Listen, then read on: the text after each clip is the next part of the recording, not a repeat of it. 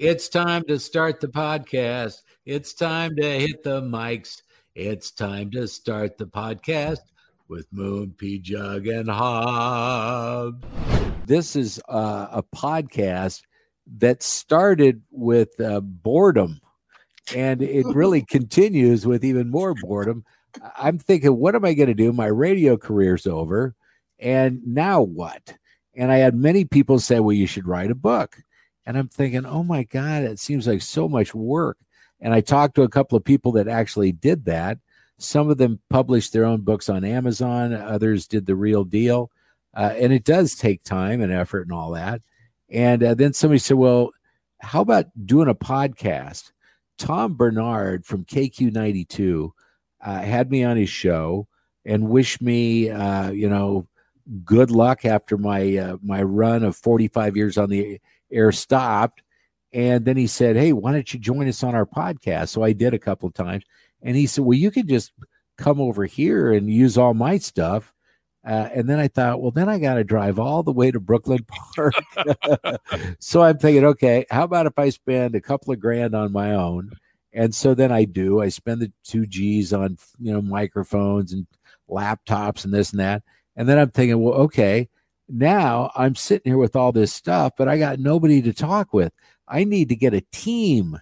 So then I say to my wife, uh, "Hey, P Jug, would you like to be on a podcast every week? And she's like, not really. you could have trusted your instincts there, P-Jug. yeah. And, and why didn't you want to be on this podcast anyway? Were you afraid of, uh, you know, making a mistake or saying something you shouldn't or what?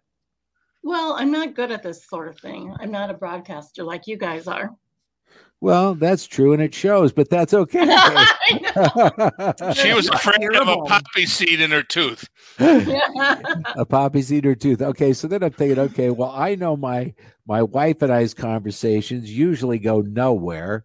So that being said, we got to get a third person. So then I'm thinking, okay, who can help me help me buy the equipment, set up the equipment, drive it to my house in Lakeville and uh, you know, and then be on the podcast. Well, there was this guy I worked with. His name was Grant, and oh my God, he's the most eager beaver of all time. I mean, he will do anything for you uh, on command. I mean, he's just so damned helpful. He's one of those guys, and and he has good knowledge to back his technical stuff. So I'm thinking he's the guy. So then we find out, well, wait a minute, he's on a local radio station they don't want him affiliated in any way with what's going on on my podcast, right? They're like, oh, that would ruin the whole radio station. So uh, then they told him no. And then I'm thinking, oh, well, who are we going to do now? And then Grant says, this was a no brainer from the get go. Why didn't you ask Hobbs to be a part of this? And I'm thinking, well, wait a minute. I don't know a Hobbs. And he goes, no, uh, it's Bangs. And I said, wait a minute, Bangs from our show at, at KS95? He goes, yeah, it, her real name's Tiffany. And I'm like, oh, well, who the hell am I getting on the show? Tiffany, Hobbs, or Bangs? And then so I asked her, and she chose Hobbs, didn't you? No. no, no, I didn't. You, you, I love your. You know what? Here's the thing. Uh, you are a very gifted, creative writer. That's what you are. Yeah, it's sometimes I, uh, you know, I direct us into bad places and dark things, but. Eh. and, and then and then if they okay, so then we tried it a couple of weeks, the three of us, and you know it sounded good, but it sounded like it might be missing a little something. Like there was an ingredient in the main entree that wasn't spicy enough. Uh, something needed to be done. So I'm thinking, well, why don't we have some guests? And they were thinking, well, who could we ask? And then since I was on the radio and and uh, you know Hobbs was booking guests right and left for the morning show, the afternoon show. She's been at it a long time. We both know a lot of people. She does stand up comedy. She knows all the people at this uh, club, uh, clubs, uh, and even around. And we're thinking, okay, let's just start asking random people. And so uh, we did. We had some radio people on. We had a neurologist on. We had a magician on. We had two guys with no legs on. We had, uh, I mean, we've had just all kinds of weird people. My buddy that was on Survivor, and you know, we tried to like then uh, find our way into having some kind of direction for the show and each episode. We never really had that in the beginning. We were just staggering around like, you know, you had a fifth of Jack Daniels and somebody turned the lights out and told you to walk home, right? so so anyway then uh, we thought well we've covered this we've covered that but what we have yet to cover and i just saw it in the paper this morning on the startrib.com real estate and how the real estate market has went from mach 3 to mach 1 and that was the headline. And we uh, and then i'm thinking to myself well wait a minute hobbs works uh, doing loans for mortgages and so she knows that end of the deal. And, uh, you know, she's got a law enforcement degree. I mean, she's really super smart. And P Jug and I, we know zero about anything. Neither one of us have a college degree. I barely got through high school. She did some college and it really didn't go or work. Uh, it never helped you, did it? Not really. Why is it feeling like a roast today? What? what- yeah, it's like we're at a roast. Okay. Yeah. Uh, uh, so anyway, so then who can we get to talk about real estate? And I'm thinking, I know this guy named Dale. Known him for a long time. Guy has an attitude. He would sound great on a podcast because he's not afraid to say anything, Uh oh. and he loves dirty jokes. And and so and we go back and forth with those a lot. Uh, so I thought I'll get a hold of Dale. Dale, you've been doing real estate for how many years? 35. 35 years. Okay. And did you start in the Twin Cities? Because you spent some time in Chicago. Right. Yeah, I uh, born and raised in Chicago and uh, went to college in uh, uh, DeKalb, Illinois, Northern Illinois University. Uh, got a job with the Chicago and Northwestern Railroad in management.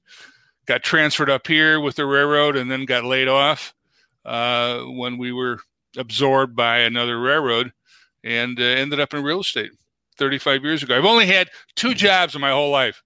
This is my third job, Yeah, podcasting. podcasting. I know. Yeah. doesn't pay well, but it's a job. It's a living. it is. And, I will uh, just put this right out there today. This, honest to God, happened. Uh, you know, as time goes on, you need to be planning for your family's future. And part of that planning is financial. And then part of it is for the afterlife. And so what I did was I called the Cremation Society of Minnesota just today. Oh My- no, not Yep. that again. Oh Again? God. uh, so I called him, and we've talked about him a lot on this podcast. And the reason we started talking about him was Dave Dahl, the weatherman, uh, as he retired from Five Eyewitness News. One of the first uh, accounts he had was the Cremation Society of Minnesota. So then on episode four of Moon P. Jug and Hobbs, I get Dave Dahl on and I start teasing him about doing these commercials. And so anyway, I said, "Can I mention Dave Dahl and get like a free urn?" And then uh, Hobbs jumped in and says, "Well, wait a minute, I'm part of the podcast. I should get an urn too." Yeah. So today I called them and they answer, "Hi, Cremation Society of Minnesota," and I I hate to name drop, but I'm going to do it anyway. Uh, so I said, "You know something." I've seen a commercial by a guy named Dave Dahl. He used to be a meteorologist uh, for a, a television station. Have you heard of him? And she said, Oh my God, yeah, we know Dave really well. And I said, Sweet. I said, Okay, do you have a media relations department or do you have an advertising department? And she said, We're owned by a company out of uh, Florida, I believe in Orlando. And uh, we do have a couple of local people that might do advertising. I said, Okay, well, if you know Dave Dahl, he worked for Hubbard Broadcasting. And the reason I know Dave is because I worked for Hubbard Broadcasting. I was on a radio station called KS95. I don't know if you've ever listened. Well, the chances are, if it's a female, they have, because, you know, that station has been number one in women forever. And so she goes, Oh, God, I still listen to it every day. And I said, You ever heard of Moon and Stacy? And she goes, I knew that was you. Right. And I said, Hey, how you doing? I said, Okay. Now that I've dropped my name and I've dropped Dave Dahl's They thought name, you were Stacy. yeah. no, they didn't think I was Stacy for sure, but they probably thought it. Uh, so anyway, I I explained, you know, hey, you know, I really want to do uh, a cremation uh, at the end of my life, and I said we have a family member that's doing some planning, and we're and I don't know if we can get like a Dave Dahl special or possibly a three for one deal, uh, or uh, I would also like to say that if you want commercials on my podcast, we could do trade for mention. So for every uh, Cremation Society of Minnesota commercial, it would be a certain dollar value. And then we would do two or three of those during the podcast, which would hopefully eventually add up enough to, you know, to burn me up and, and put me in an urn. Ugh. So that's what I've been doing all day. And so Yeah. far, you've gotten a free ashtray. yeah, yeah. I like you're bartering for for funeral services. I know. And, and then I'm thinking, I asked this woman, I said, What's your name? And she said, Mary. And I said, Mary? I said, I don't know what the rules are. Can I like have cigars, you know, because I'm a cigar guy, thrown in with me when you put me in the incinerator? And she goes, Well, there's a lot to talk about. We can, I'll have somebody call you. They haven't gotten back to us yet. but uh, back to real estate. I mean, you know, we also have to eventually have a funeral plot. As a realtor, have you ever sold one? No, I have not, and hopefully I never will. so, how many how many houses over thirty five years do you think you've sold? two. But he made great commission on those two sales. Really Too many to count. Too many to count. Uh, you know, it's been uh, it's been a good career, up and down, uh, mostly up, and uh, oh, it's a good investment. And everybody should uh, try to buy a house. But I've sold many, many houses. Thirty-five years. I, I'm one of the founders of our office in uh, Eagan, Edina Realty in Eagan. Oh, I know that office well. Oh yeah. yeah, probably do business. I know that for me, I had a uh, an accountant when I lived back in Houston, and the accountant told me buy more house or a bigger house than you're originally uh, considering. And the reason why it's a forced savings plan. It's like a 401k. I mean, you're that's going exactly right. you're going to appreciate. So every time I've ever, you know, purchased a house and I've moved all over the country and done a lot of this kind of thing, uh, I always tried to buy a little bit more house than I needed. Now the problem is our all of our kids have moved out and we've got uh, you know all this square footage that's you know doing nothing.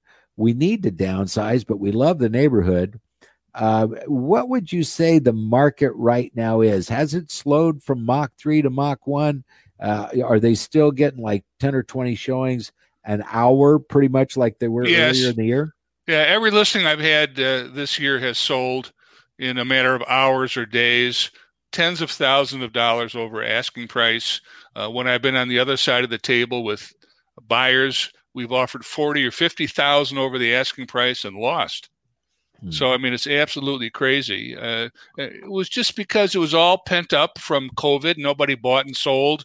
The builders didn't build, and all of a sudden now uh, the floodgates have opened. So everybody's going crazy. Yeah, Mach three to Mach one, but it's still Mach one. So instead of having twenty offers, you're now getting three offers. It usually slows down in uh, September, October because uh, we're looking at Thanksgiving and Christmas and New Year's.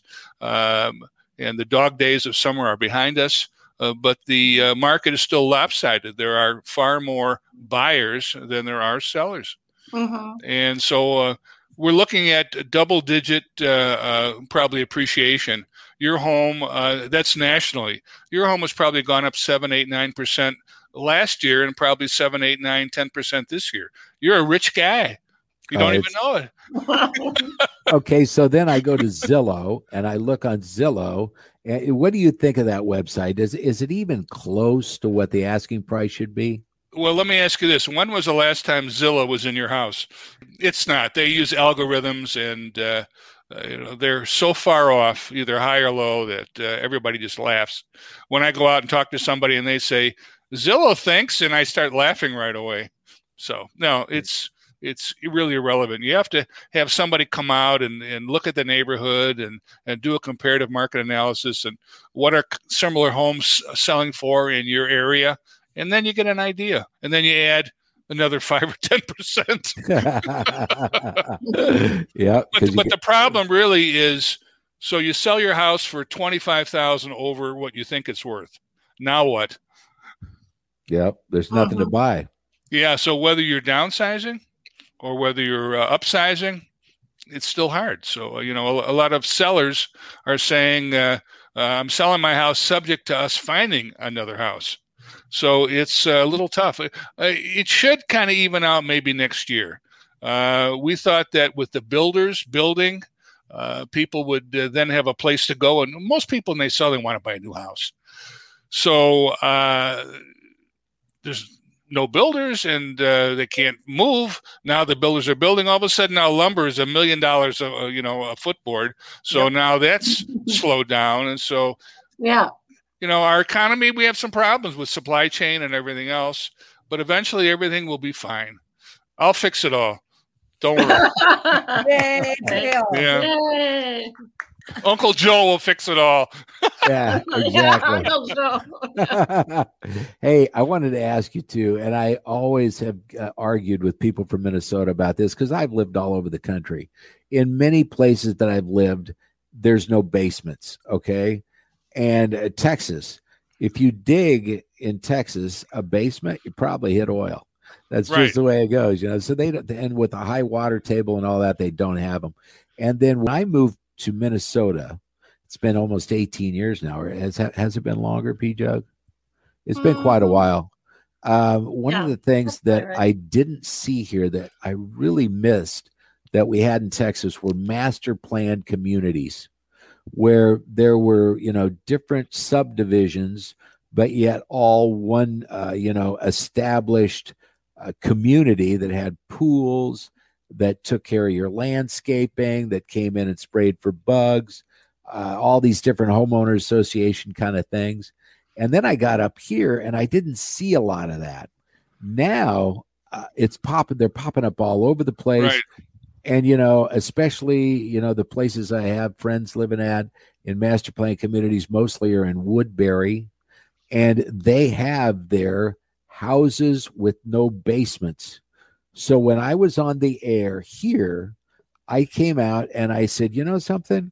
When I had no basement, uh, we still had some available storage, but the thing I liked about my home was that rather than the square footage being below ground, it was actually just a bigger footprint on your lot. And so you had what felt like a much bigger home and less landscaping to take care of, which was even better. Uh, what are the home sales with no basements here? And would please uh, people get over the fact that not everybody is in the basement because of a tornado warning every day? When we went on the air with that and said, How many times have you been literally hiding in the most safe place in your home? People out of a hundred would say, 95 would say, I never have. You know, it's interesting that you mentioned something that I thought of you immediately. Spray for bugs. That was important for you. You said that a little while ago. It's important. A pool and this and that. Spray for bugs. I Yeah. guess the bugs are following you. Uh, it's it's kind of funny here that uh, we used to call them basements when the ceilings were like nine feet high. Now we uh, euphemistically call them lower levels. Uh, and uh, usually with lower levels now, with walkouts and daylight lower levels, you've got windows down there. You open the windows, it smells good. You don't have to spray for bugs. But uh, right now, um, the homes that are built without basements, or we say they're built on grade, usually are um, smaller homes. A lot of homes in Richfield built in the 50s that uh, don't have basements, but mostly the newer homes are all townhouses. Everybody that's 40, 50 years old with families, children, they want a lower level. You know, a second family room for for the children, uh, storage space. Uh, if you're an enthusiast, you have uh, equipment, saws, and and uh, uh, all kinds of other uh, um, you know tool making equipment. Uh, so uh, people like um, that downstairs. If you have a house without a basement in Minnesota, it's tough to sell. Yeah. It's Yeah. tough to sell. You know, so everybody has a basement. And Moon, as you said, um, if you don't want a basement, then then the house is spread out. Land is cheaper in Texas than it is here, and it's Mhm. cheaper to build up than it is to build out. That's why ramblers or ranches, as some people call them, uh, are more expensive than two stories. Two stories, you have a lower level, main level, and then you just keep going up and up and up, and it's free. But uh, for uh, a rambler, you've got to go out and out. The the lot's got to be wider, and so it's more expensive. So that's why you have a lot of multi levels and two stories, and we have a lot of basements here. No oil, by the way, but we do spray for bugs. And you're right about one thing: we are seeing these uh, these communities pop up where it's single family. Um, some are just uh, you pay a few dollars a year and you have access to a pool or a clubhouse. Some you pay a little more and they cut your grass. But yeah, that's more uh, popular now than it was 15, 20 years ago. and I have a lot of friends who are saying, I'm not going to pay HOA fees. And then I'm thinking to myself, well, in some cases, it's kind of nice. Yeah, and now they've got some new things where it's uh, a, a situation where if you don't want to pay the HOA fee, you don't have to, but you don't get a key for the pool or the clubhouse. So it used to be Right. that it was mandatory Mhm. in, in a single family community. Now some are, are, are doing optional.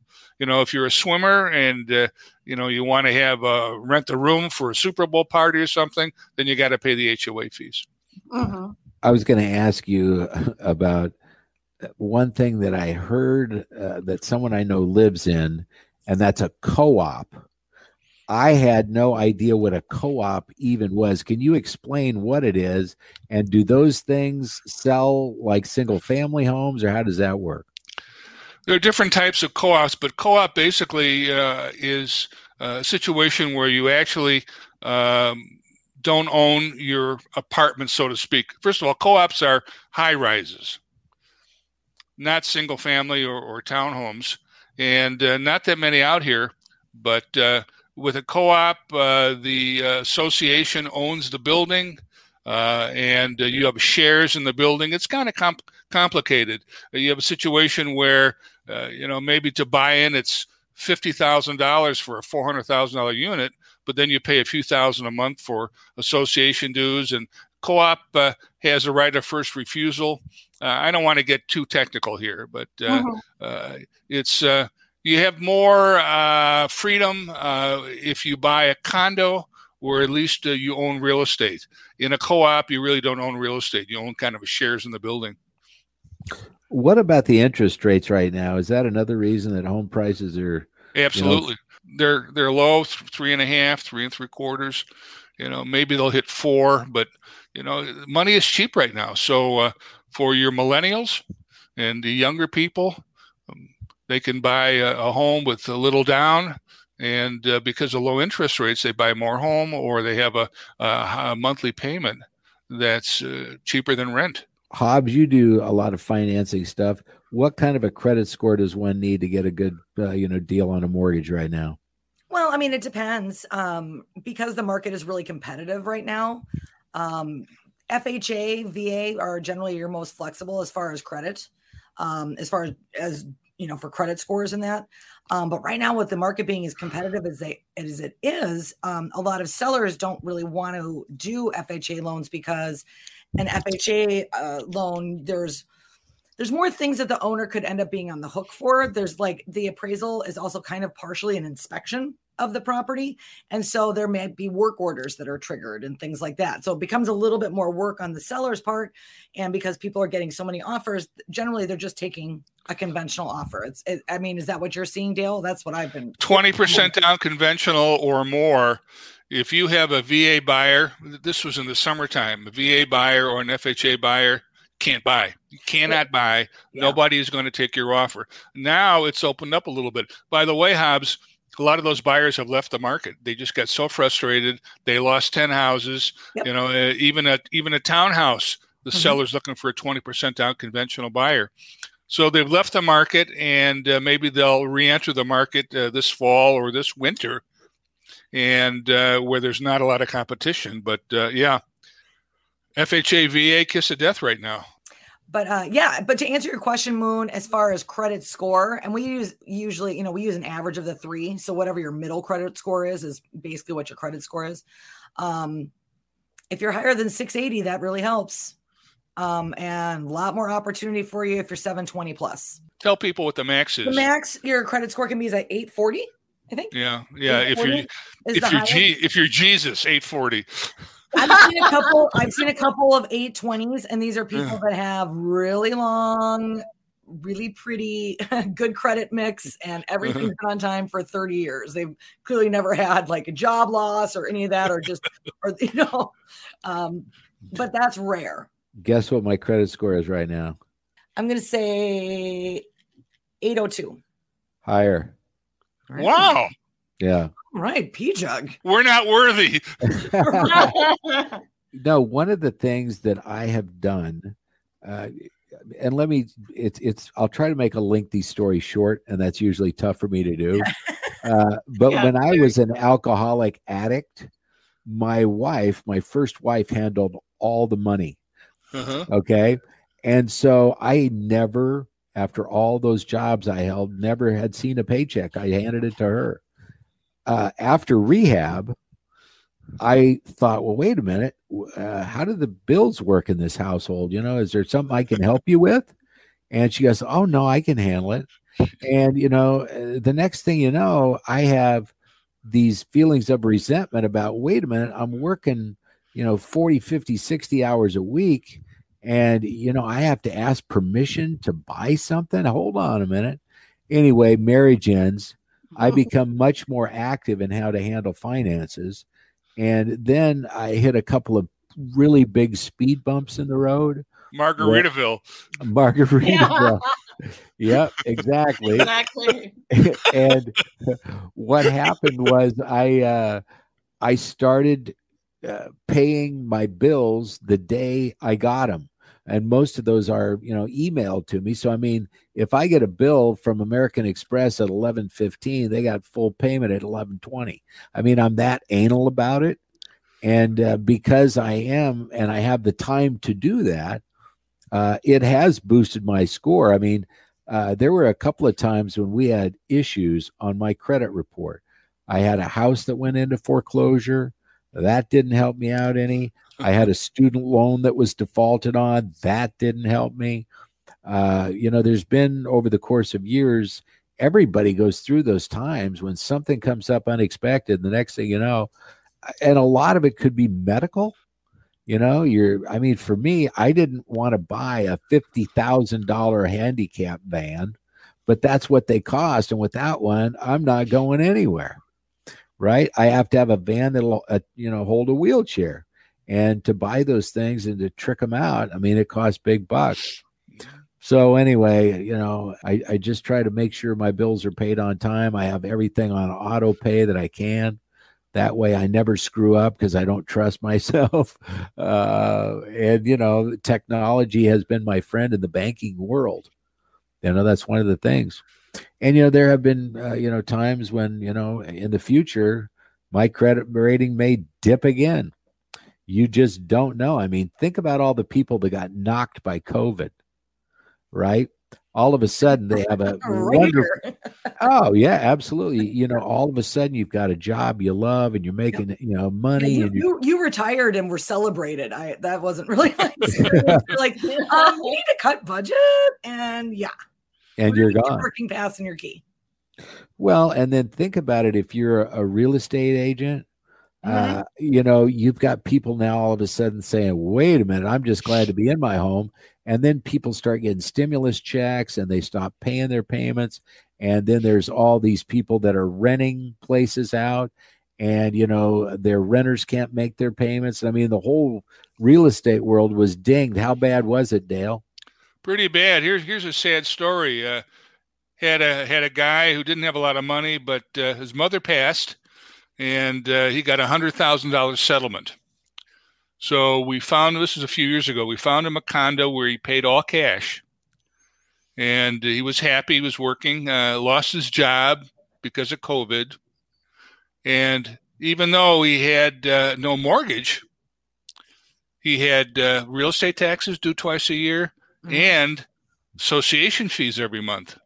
He's Yeah. now in foreclosure. The uh, association filed uh, uh, foreclosure against him. Um, he tried to borrow money. He, he was about ten thousand in arrears to the association.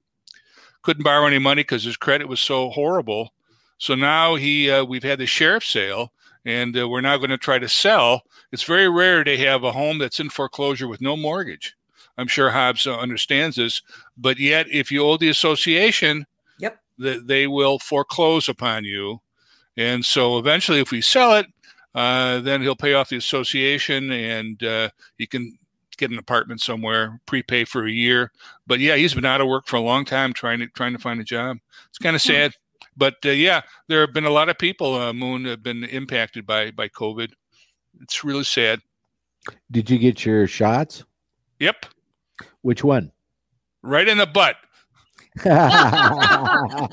So that was our Yeah. first show. Shots. in the Yeah, butt. Yeah. Shots in the butt. Was it What, uh, self-administered? I, I, I've gotten Pfizer twice, and then I'll get another one.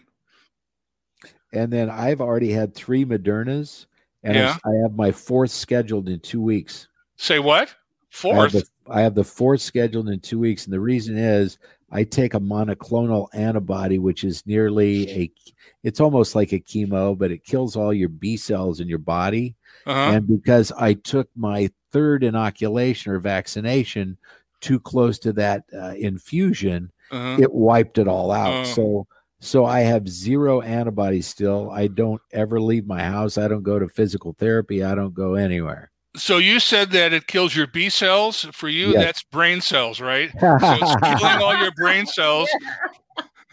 Those are And they're it's- gone anyway. That's what you said. yep, those have, those have been long gone. I'll tell you what, I worked on B cells in the 70s and 80s and even part of the 90s. Oh my God. You know, you He stop, finally admits it, folks. yeah. yeah. Whatever know- he's got left, they're going. when you think back of you know in the younger days what you thought was okay to do to your body right and, and, you know and, and it hurts now now when you do it it really hurts uh, Absolutely. and then going back to you know even pre-covid remember the real estate crash or what was that 06 07 something like that yeah, and that you lived through all that and that had to be a tough one it was. Thank God I've got a wife that was working. yeah, yeah. yeah no kidding That's when I No. started my radio career and my stand-up comedy career because I couldn't get a job. Like, at the Really? time- well, I was at the time I was a team leader for Keller Williams Realty, Oh.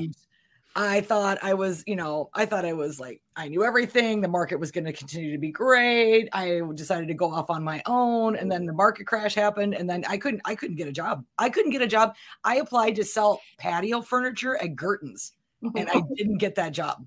sure You should- You should have teamed up with Calvin, and you could have had a nice Calvin and Hobbes gig. I could have. you wouldn't call me back. I didn't even know I was going to be called this. Moon Moon had the idea for the name for the show, and oh, then just- really? then just assigned this name to me. I know you hate it. I know you hate it, Tiffany. it's all right. she does she pretty much does You need a Calvin. well, I know. I just, I just never, I never operate under my own name unless I'm doing Yeah. stand-up. I guess. So, unless you're doing stand up. Now, you know, a lot of people don't know how Dale and I met. Well, it was actually not the two of us, it was our wives that knew each other. P Jug, you explain it. Oh, well, I met Sherry working at Applebee's in Eagan like many years ago. 20 over 20 years ago. And you were both servers. Uh, we were, yes. And then I think you were dating Sherry at that time too, Dale. Pretty sure. I remember hearing about that townhouse you used to have at the beginning. Don't tell her about Marsha or Gladys. You know, yeah, it was it was Sherry. you guys Yeah. have been married how long? Uh, 14, I think. 14 years. Yeah, we we've been in this house 20. We do everything backwards, like most people. You know, we buy the house first, we get the dog second, then we get married. And you guys didn't get married for a long time, but we're together anyway. right. You know, there's an old saying. You know, if you buy the woman a big ring, you know, it buys you time. So I wasn't quite sure. I was afraid of commitment. So you know how that is. Oh, uh, you know, and P Jug and I didn't get married when we first got together. How long was it when we were together before we got married? Probably six years. Mm, yeah, at least. P Jug, were you living together before you got married too, just like us? Um, Yeah. Yes, we were. Yeah. See, so we all do the same thing. The dirty deed.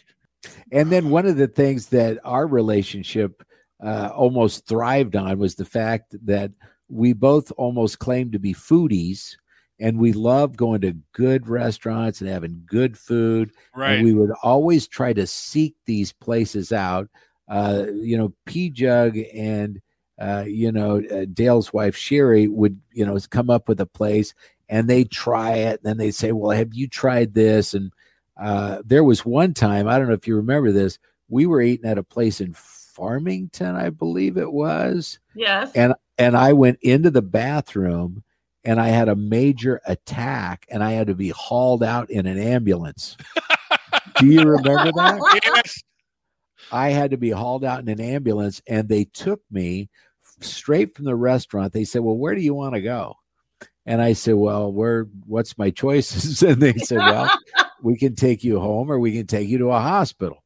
And I'm thinking, I think I might have a fever, but why don't you just take me home? So they did. They took me home, and about two hours later, another ambulance came to take me to the hospital. And I was in the hospital for about six or eight weeks that time. Wow. That was that was a long run. I think the attack was caused uh, when you saw the bill for the food that we ate. I And know. he There's, always pulls that when the check comes. Oh, Yeah. yeah. I don't feel good. Yeah. He saw the bill, went in the bathroom, and had an attack. now, eh, do you have anywhere you'd like to recommend that you've tried just recently? Well, we had our anniversary dinner. Uh, yeah. we had How the, was that? the chef's tasting menu at Meritage, downtown St. Oh, Paul. It's a nice French restaurant. We've been there a number of times. Uh, we had five courses and uh, and a moose bouche and a nice dessert. It's nice. It's the advantage of a tasting menu uh, in an expensive restaurant. And I think you know it's on on, on celebrations, uh, maybe anniversary or Valentine's Day or birthdays. You know, you, you want to buy your spouse a, a shirt or a pair of pants. They can buy that themselves. When you get older, you want an experience. If you Yeah. go to a nice restaurant and you order off the menu, you order a steak or a fish, it comes, it's great. 45 minutes, you're gone. In a tasting menu, it's a very, very slow process. There's wine pairings uh, with each course. Sometimes a chef comes out and explains things. It's like taking a course in foodie. So uh, we were there for our eight o'clock reservations, and uh, we didn't leave until eleven fifteen. So Okay. Nice. it's expensive, but it, it's uh, it's a learning process, and uh, just like going to a play, it's three hours. It's it's expensive, but we had pheasant and steak and potato and ahi tuna and uh, yellowtail uh, and uh, some type of soup. I forgot what it was, and uh, some desserts, champagne and dessert wines and red wines and white wines and everything else. So Wow. happy anniversary, honey! And Yeah. uh, so so I mean, if you want good French food, Meritage, uh, there are also uh, lots of uh, other nice places. And sometimes when we just want a, a nice steak, we go to Applebee's. we like the two for 22. Yeah, and now uh, P Jug, you know, I just saw an ad. You get a steak, and for an, an extra dollar, you get shrimp. You know, over at Applebee's. So it's fun. it's right Oh, down the street. So yeah, fun Uh, to eat. Moon is fun to eat, isn't it? It is really fun to eat. I know that our fifth year anniversary is coming up, and I've been asking her repeatedly, you know, what do you want? And I have, I'm still, you know, a month away from almost today, and I got to come up with something. Uh, our anniversary actually falls on Thanksgiving Day.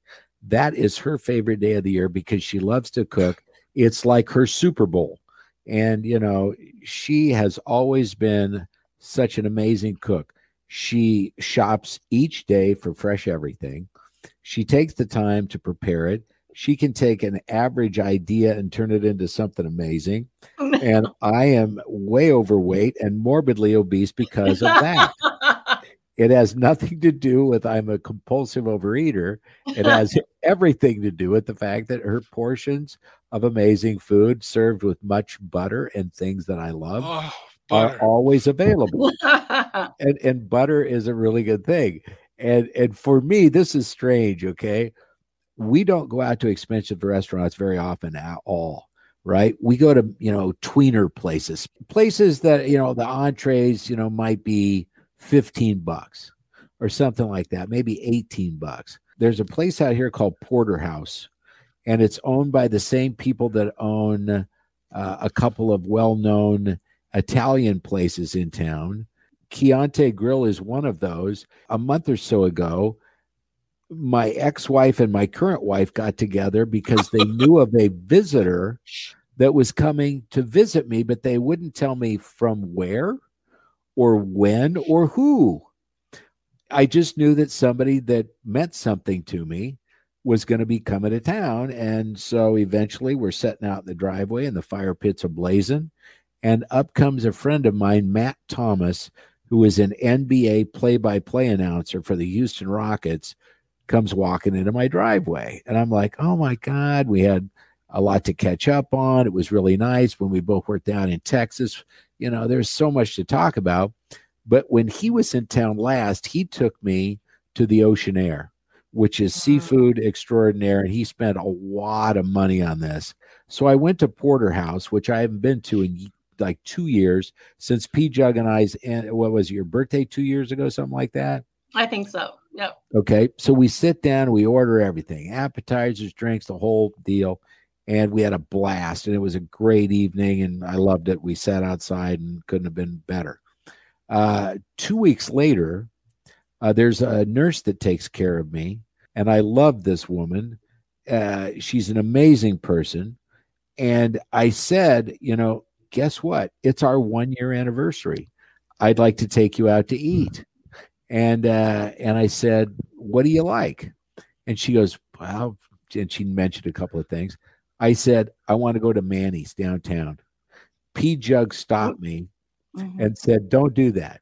Because of COVID and that, um, you know, the danger in the city with all the crime. Oh, absolutely. That's I why mean, I yeah. said that. I didn't want to go downtown. Listen to P Jug. She's right.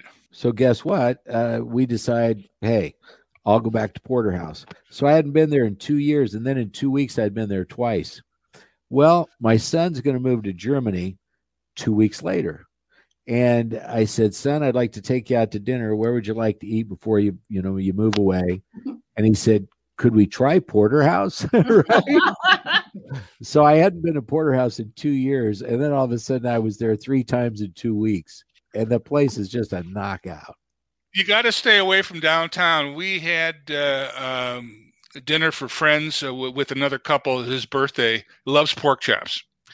So we went downtown Washington Street, uh, PJ Hoyt's, probably Yeah. the best pork chops in town. yeah. And listen to what the gal from the restaurant told us. When you get here, please use a valet. If you don't use a valet, try to park very close and walk fast because it's not safe. This is what she's telling us. Not not Wow. too safe. walk fast and park close. That neighborhood though has been kind of dicey for a while. There's a lot of there's Yeah, Hobbs, I club that's right next door, and Uh-huh. there's there's some there's some elements that have kind of always been in that area. But yeah, I live in downtown St. Paul, and yeah, they there was that shooting a week ago up the street from me. So On West Seventh Street by by the Xcel, that one. yeah, I'm I'm I'm right across from the Children's Museum. Oh boy. Yep. So it was it was right up the street, but but no, come to downtown. It's it's probably fine. Everything will be fine, and we'll look in the rearview mirror one day and laugh. But right now, it's not so great. What you got to do is park close and walk fast. Walk fast. right? I, you can't make this stuff up, Moon. I know that is that is crazy. Now, here's one of the things that I talked to Hobbs about a while ago. Since I'm in a wheelchair and in the wintertime, it takes absolutely almost no snow for me to get in a lot of trouble in my wheelchair. Okay. And if there's any kind of ice or slippery incline, or it just doesn't take much, and I'm in, in deep trouble. So I thought, you know, something we need to downsize. Why don't we, like Hobbs, move to like downtown St. Paul? that way, there's tunnels that connect everything, and I could go to restaurants and banks and get my hair cut or do whatever, blah, blah, blah. And so uh, her building happens to be attached to the tunnels. So I said, Can I come see? And so we take the wheelchair in, and, and P Jug and I go for a little cruise before we go in, into her place. Got a Mhm. nice view. It's right there, it's, you know, close to the light rail. There's a lot of stuff cooking, blah, blah, blah. Uh, and I said to Hobbs, well, what do you think? She goes, Oh, you'd love it. You know, you'd be able to do all these things. But after a certain time, the homeless people kind of take over. and I'm like, okay, that's not really what I want to hear because I can't escape. I don't know that I put it exactly like that, but yeah, I, I don't think that's exactly. But but no, but you know, it is it. Yeah, when when everybody goes home for the day, it's just the residents. So you know, at night, sometimes in the Skyway and stuff, you you know, you get people panhandle, people ask for cash, but you know, I've never I've never personally had any problems, but speak for yourself. but I don't have a I don't have a, a above 800 credit score like Moon, so I'm sure they'll, they'll gravitate towards you, babe. Yeah. Well, and, and, you know, I learned a long time ago, and I don't remember who taught this to me, but it was the most financially rewarding piece of uh, advice I could have ever received. Pay yourself first so what you do is when you get a paycheck, you have a firm, a set investment. Uh, you know, you're paying yourself before you pay anybody else. And that's why I believe, you know, with many 401ks, is that, you know, that money comes right out. You don't have a chance to get at it and it's safe and you can grow it and it multiplies. So pay yourself first. And, and the thing that's also uh, critical Okay. Have you ever known of an athlete making, you know, $2 million a game that files bankruptcy? It happens all the time, right? Spend mm-hmm. less than you earn. Easier said than done. oh, yeah. it is now. And, and then we have frivolous purchases, and we want to talk about Dale's collection. P. Jug, didn't you have a question about that? Well, I, I know you collect a lot of things, Dale, but I wasn't, I can't remember. It Was it World War II? Yes, World War II.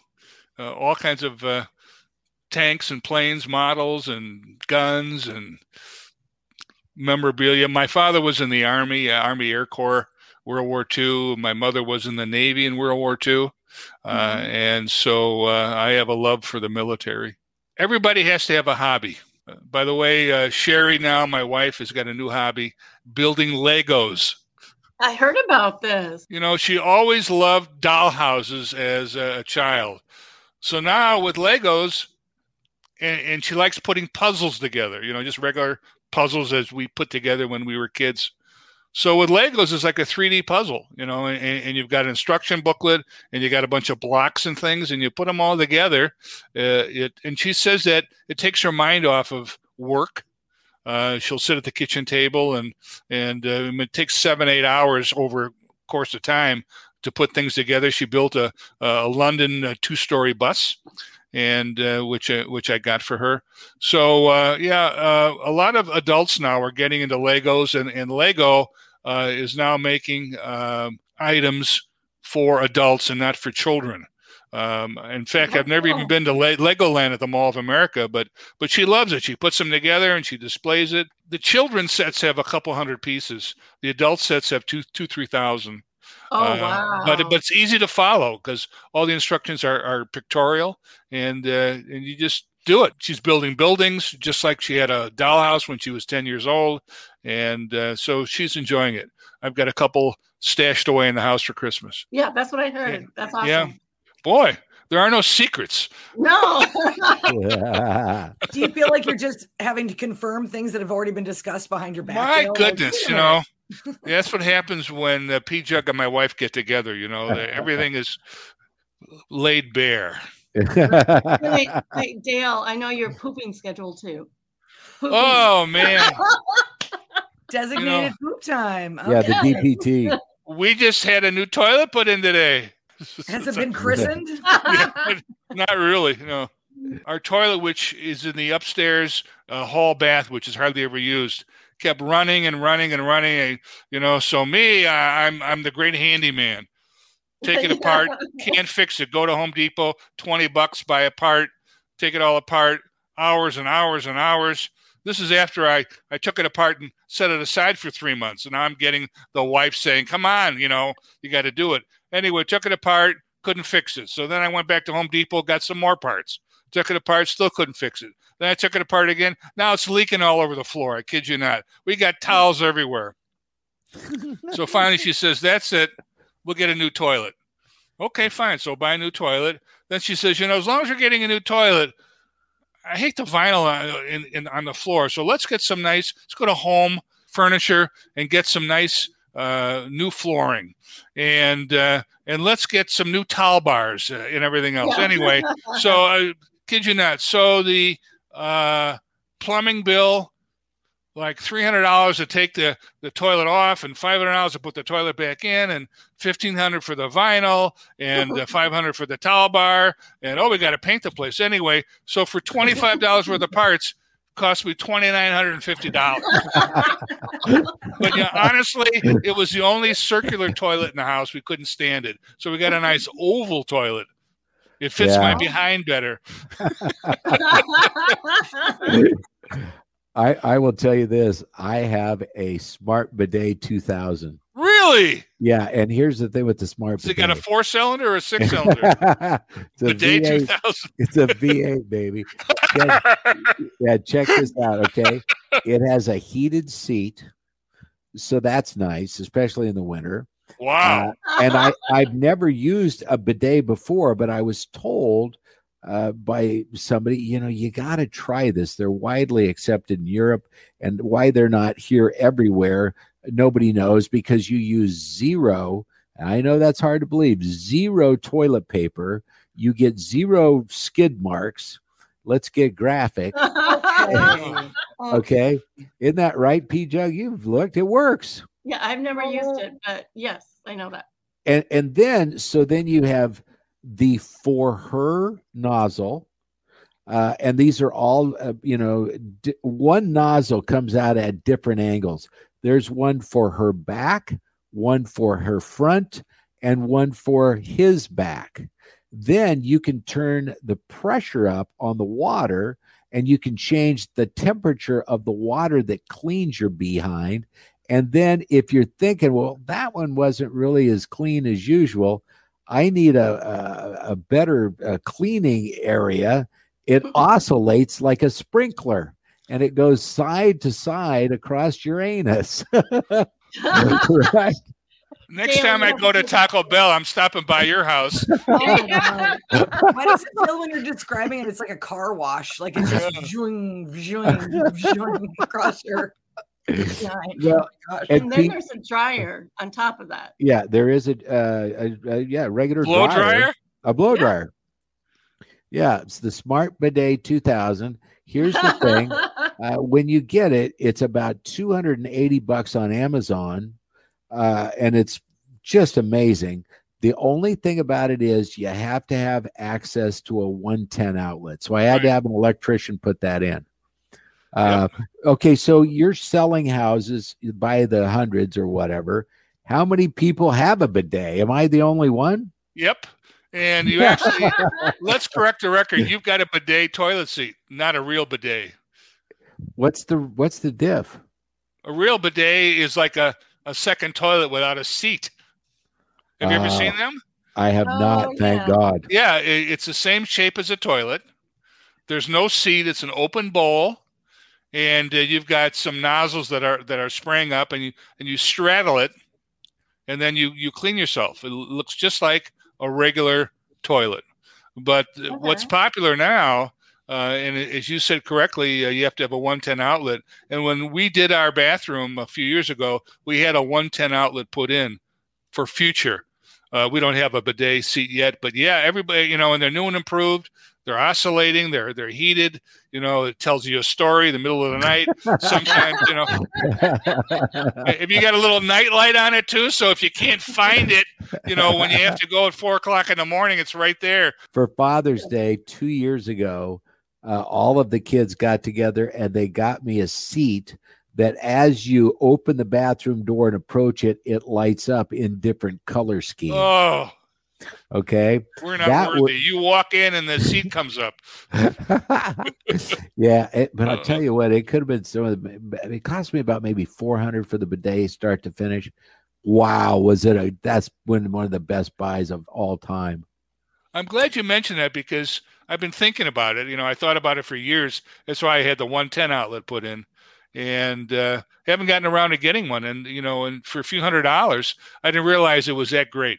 P Jug always says, You've been in there an hour and 15. What are you doing? and you're going, Oh, it's so wonderful. well, he's playing golf clash on the toilet. Oh my God. I do play video games while I'm sitting there. Long gone are the days where you read the newspaper, huh? I know. Oh, and then another thing that we wanted to bring up too is shows that you're watching. We do this pretty much every week. And Dale, you you and Sherry, do you agree on what to watch as a series? Uh, how many online services do you have? What's going on there? We have we have the whole board. We have everything. We're we're watching now a uh, series on Netflix called Fauda, F A U D A.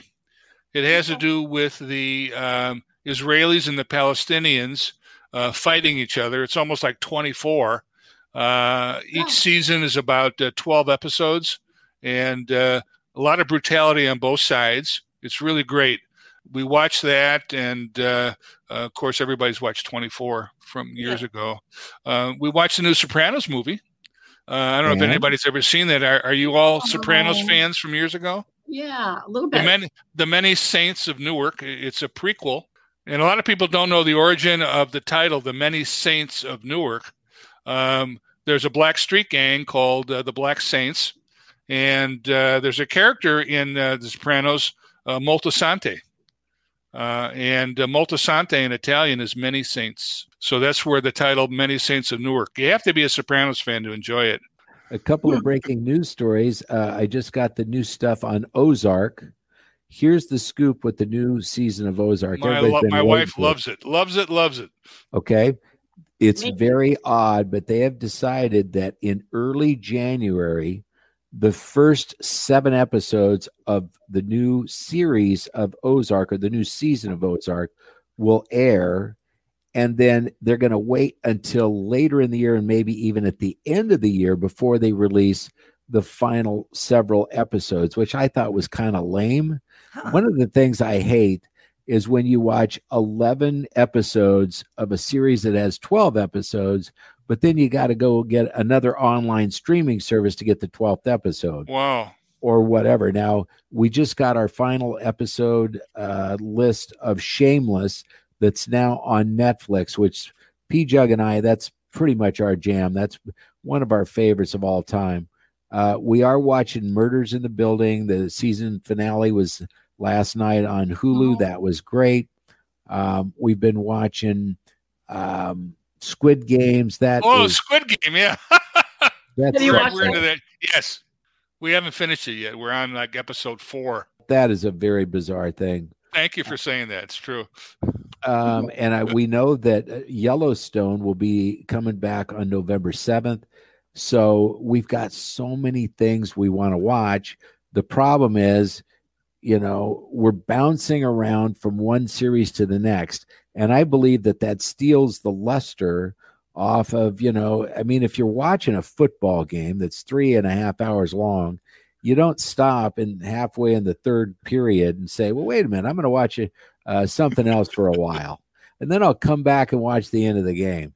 That doesn't work. And I think that's the same with series. If you don't finish them, it leaves you this feeling of, you know, emptiness. Well, it, it, takes away the luster of the, you know, the the motion or the uh, what am I looking for? Velocity. I'm Continuity. looking for a word. Yeah, one of those words. Uh, it it just messes it up. Uh, That's why everybody likes to stream. You know, a lot of people now, you know, it's hurry up, hurry up. You know, I want instant gratification. I do not want to wait a week for the next episode. So I'm going to wait for the whole series to finish and then I, am going to binge watch it, you know, over the weekend. So that's really popular now. It wasn't popular, you know, years ago. Hobbs, what are you watching? Well, I'm really kind of excited. They are uh, just wrapping up. I think there's maybe one more episode, and it's Ryan Murphy's adaptation um, of uh, impeachment, which is the uh, Monica Lewinsky, Bill Clinton. Oh, we all remember that. And it's directed by Ryan Murphy, who I just absolutely love. But um, Monica Lewinsky was a consultant through the whole thing on it. And so everything that is being portrayed of her, she actually signed off on. And that is her experience. It's kind of written from her. Basically, the the the show was mostly about the relationship between Linda Tripp and Monica Lewinsky and how Linda Tripp is the worst friend in the world in the history of friendships. But Monica signed off on all of it. And, you know, she holds the world record. She has been mentioned in more rap songs than any other person on the planet. Ops, what channel is that on? You know, is that Netflix? it, it is, it's FX. Okay. Or you can get it on Hulu. The other thing that I'm watching, if you want We a have that. comedy that's really offbeat and so fun, but you have to start from the you. What I recommend is you start from the movie that it's based on. But what we do in the shadows is an amazing comedy. It's about four vampires that all live in a house in modern times. And it's like a docu, it's like a docu comedy, kind of like Spinal Tap. You know what I mean? Yeah. Um, and they have a familiar that goes out and does all their stuff for them. And one of the vampires isn't a vampire that sucks blood. He's an energy vampire. He just sucks the he feeds by sucking energy out of you. He That's just, who Moon uh, bumped into in the bathroom there in that restaurant in Farmington. That's right. Somebody sucked the energy right out of you. we did. Yeah, if you that's want to laugh, if you want to laugh, it's really, really, it's really, really funny. Okay. Dale Weiss, thank you very much for you know being the guest today. We'd love to have you back.